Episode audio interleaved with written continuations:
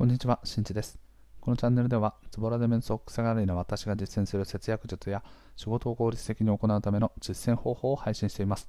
はい、皆様いかがお過ごしでしょうか？今回は貯蓄率の考え方というお話をしていきたいと思います。皆さんがね、収入に対してどれぐらい貯金ができているかを示している率がこの貯蓄率という言葉なんですけど、これがですね、各年代ごとの平均貯蓄率とあとは貯蓄率を上げるための考え方についてお話をしていきたいと思います。本題に入る前に告知です。現在僕は文章で分かりやすく節約術をあの皆さんができる節約術を発信しています。具体的にはブログ、あとはツイッターなどで具体的な実践方法やメリットなどなどもあのズボラで面倒くさがいな私ができるようにあのな方でもね分かりやすいように情報を発信しておりますのでぜひ気になる方はチェックしてみてください。それでは早速本題ですね。貯蓄率のね考え方なんですけど、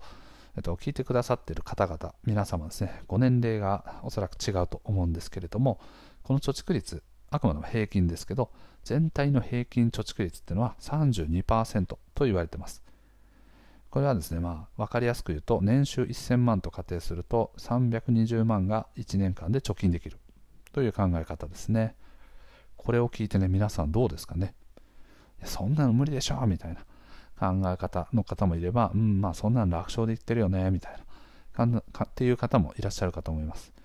で、あくまでもこれは全体の平均貯蓄率になってます。これはですね、若い頃の方が貯蓄率は高く、そして年を取るにつれて貯蓄率が下がるという傾向にあります。具体的に年代別の貯蓄率をお伝えすると、20代の貯蓄率は42%、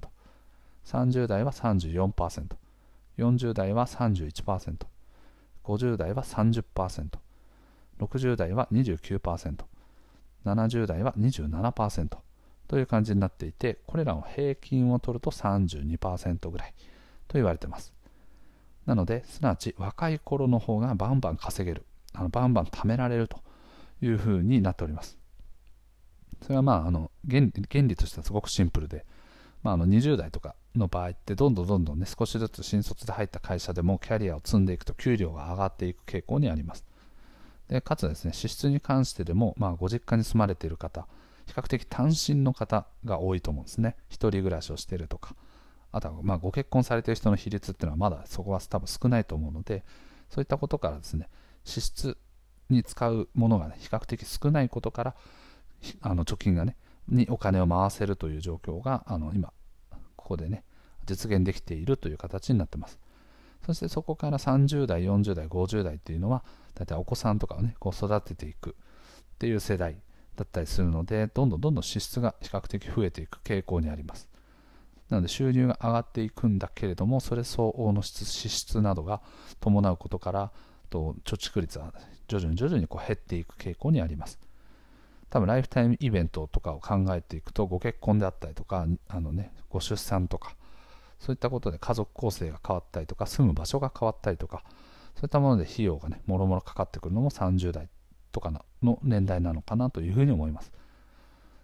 で、まあ、あのお子さんとかがいらっしゃる家庭の場合であれば、お子さんのね、教育費などなど、学校とか高校とか大学とか、そういったものがね、かかってくることから、どんどんどんどん年を取っても貯蓄率はどんどん下がると。そして60を過ぎたあたりからは、えっと、ご自身の仕事というよりかは、年金を受け取りながら生活をする傾向にあるので、収入自体が、支出がね、そんなに、あの増えなくても、お子さんとか自立されました。なので、家にいるのは自分と奥さんだけですとか、で、支出は下がっているのかもしれないんだけど、その収入自体もそれ相応に下がっていってしまっていることから、貯蓄率が下がるというふうになっております。なので、貯金をしようと、貯蓄をしようと思っている方については、基本的に若いうちに稼いで若いうちに貯めるっ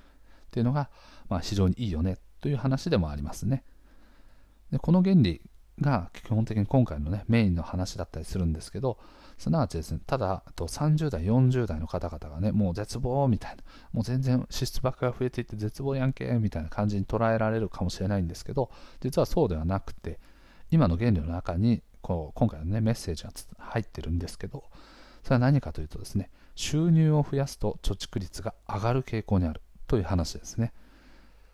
若いから貯蓄率が高いじゃなくて若い頃はどんどん稼ぎでいって支出が少ない。この形が貯蓄率がねあのすごく高いのを維持できるわけです。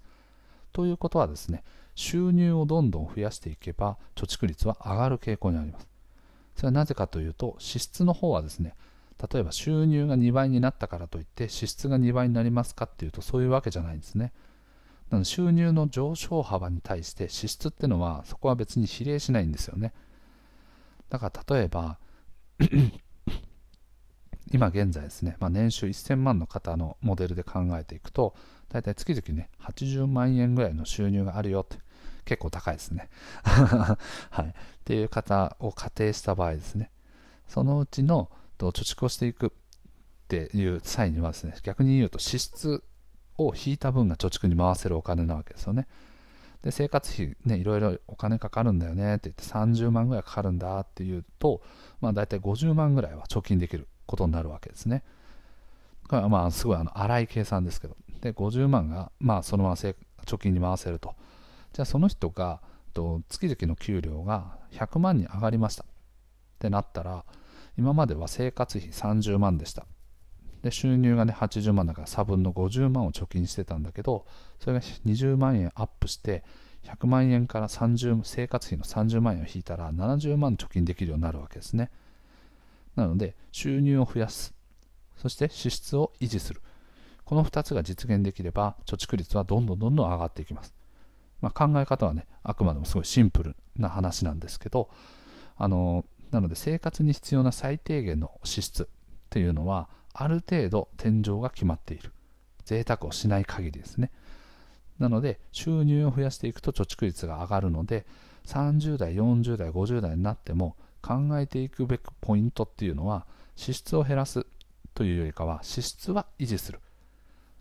でそこはま意識はそうしとくんですけどそれ以上に収入を増やすっていう視点を持つことによって貯蓄率ご自身の貯蓄率を上昇させていけるという形になっております。